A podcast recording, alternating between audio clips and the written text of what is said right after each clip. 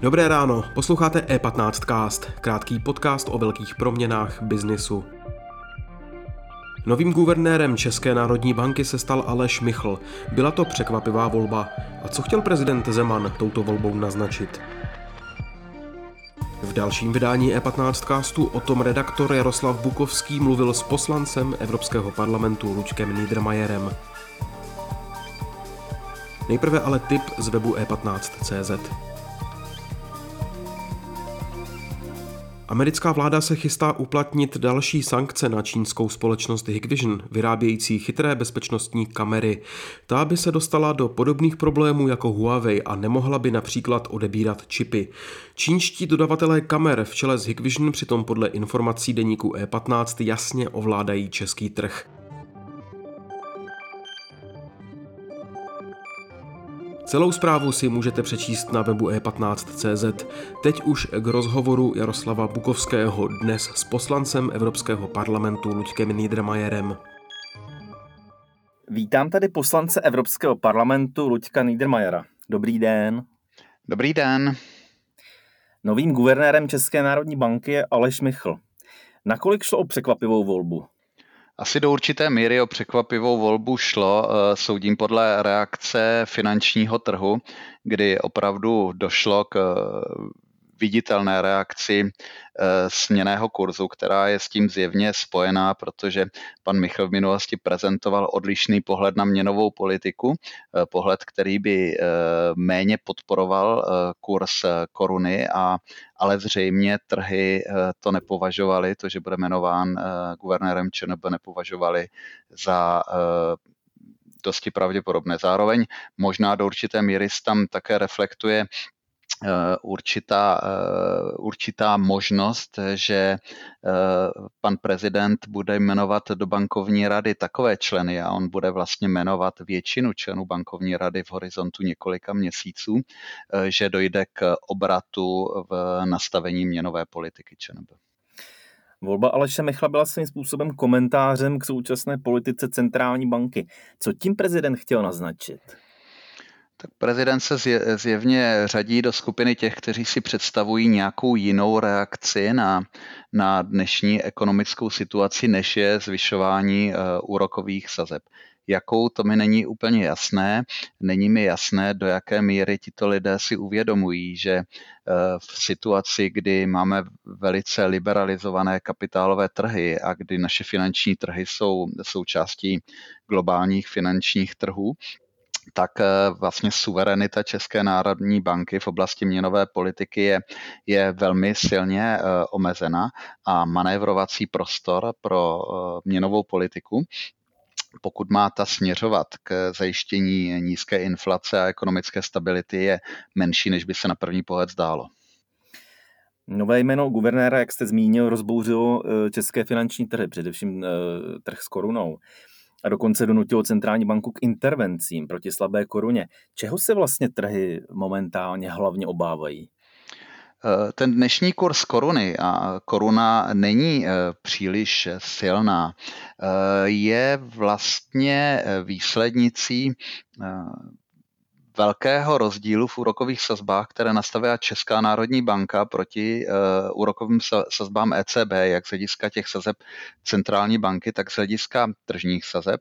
A dokonce k tomu, aby koruna byla stabilní, nyní potřebujeme eh, poměrně vysoké úrokové sazby, což naznačuje, že ten trh pracuje s poměrně velkou eh, rizikovou prémií. V okamžiku, kdy by někdo doufal, že je možné ty úrokové sazby snížit, tak k tomu aby vlastně ty nižší úrokové sazby vykompenzoval nějakým jiným faktorem, který bude brzdit eh, eh, inflaci, potřebuje, aby kurz posílil, ale jak vidno, eh, jenom to samotné rozhodnutí pana prezidenta vedlo k oslabení směného kurzu a slabší koruna znamená potřebu vyšších úrokových sazeb, pokud chceme dosáhnout stejně desinflačního působení měnové politiky. Na konci června končí funkční období Tomáše Nideckému a Vojtěchu Bendovi. Půjde prezident podle vás při jmenování jejich zástupců obdobným směrem, jako při volbě guvernéra?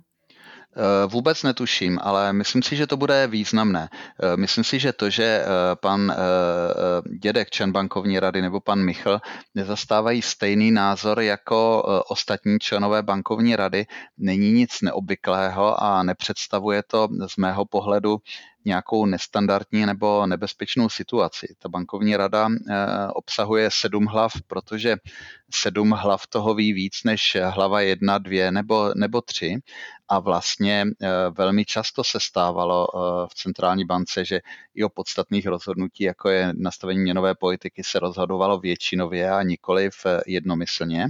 Ale samozřejmě tím, že prezident do bankovní rady bude delegovat většinu jejich členů, tak se tím otvírá otázka, zdali ti členové nebudou nastaveni ekonomicky tak, jak vlastně pan prezident dává najevo, že by to bylo správné. A v tu chvíli se bavíme o úplně jiné situaci, než eh, o situaci, ve které eh, se stává guvernérem někdo, kdo zastává v měnové politice menšinový názor. Čili řekl bych, že to, co se odehraje v dalších měsících, je pro fungování České národní banky, pro inflaci a vlastně pro vývoj naší ekonomiky významnější než toto jedno konkrétní rozhodnutí. Můžeme se ve druhé pololetí dočkat eh, obratu v měnové politice? Eh, já myslím, že měnová politika vždycky eh, má hledat tu nejlepší odpověď na dané ekonomické podmínky a na předpoklad o dalším vývoji. Takže je pro mě zcela přirozené připustit, že dojde ke změnám měnové politiky a můžou to být změny eh, jedním či druhým směrem. Bude záležet, jak budou eh, se dál vyvíjet eh, ty faktory, které urychlují růst cen. Zároveň samozřejmě do té rovnice výrazně promluví také očekávaný vývoj ekonomického růstu, protože zpomalení ekonomického růstu v nějakém střednědobém horizontu představuje desinflační faktor. Takže bez zesporu centrální banka vždycky tu diskuzi, eh, aspoň v době, kdy já jsem eh, v centrální bance v bankovní radě seděl, začíná tak, tak trochu od čistého stolu. Dívá se prostě na tu ekonomiku a zvažuje, zdali to aktuální nastavení eh, měnové politiky je správné, anebo zdali jeho potřeba nějakým způsobem změnit. Myslím si, že ta tendence eh, řady centrálních bank eh, v minulých letech, která sázela na velkou prediktabilitu chování centrálních bank. Centrální banky se velmi často zavazovaly k tomu, co vlastně v dalších měsících udělají, aby takzvaně nepře, nepřekvapovali trh. Já si nemyslím, že to je správná uh, politika. Já si myslím, že daňoví poplatníci si platí centrální banku za to, aby dělala stále svoji práci, to znamená, aby posuzovala ekonomický vývoj a aby v případě, když je třeba reagovala, a to znamená reagovala poměrně, uh, poměrně rychle. A to bych očekával také od České národní banky.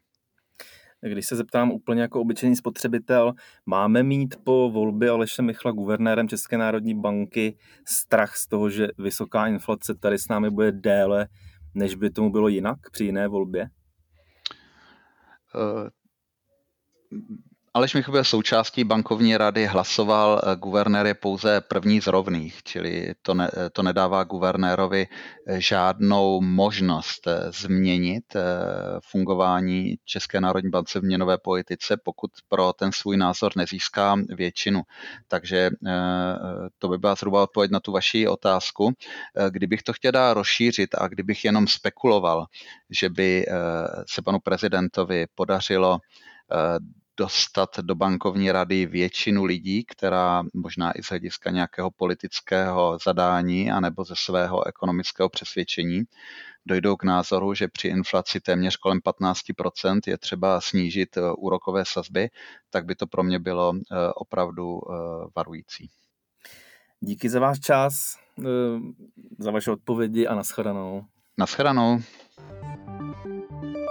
Díky za pozornost. E15cast můžete poslouchat ve všech podcastových aplikacích a na webu e15.cz.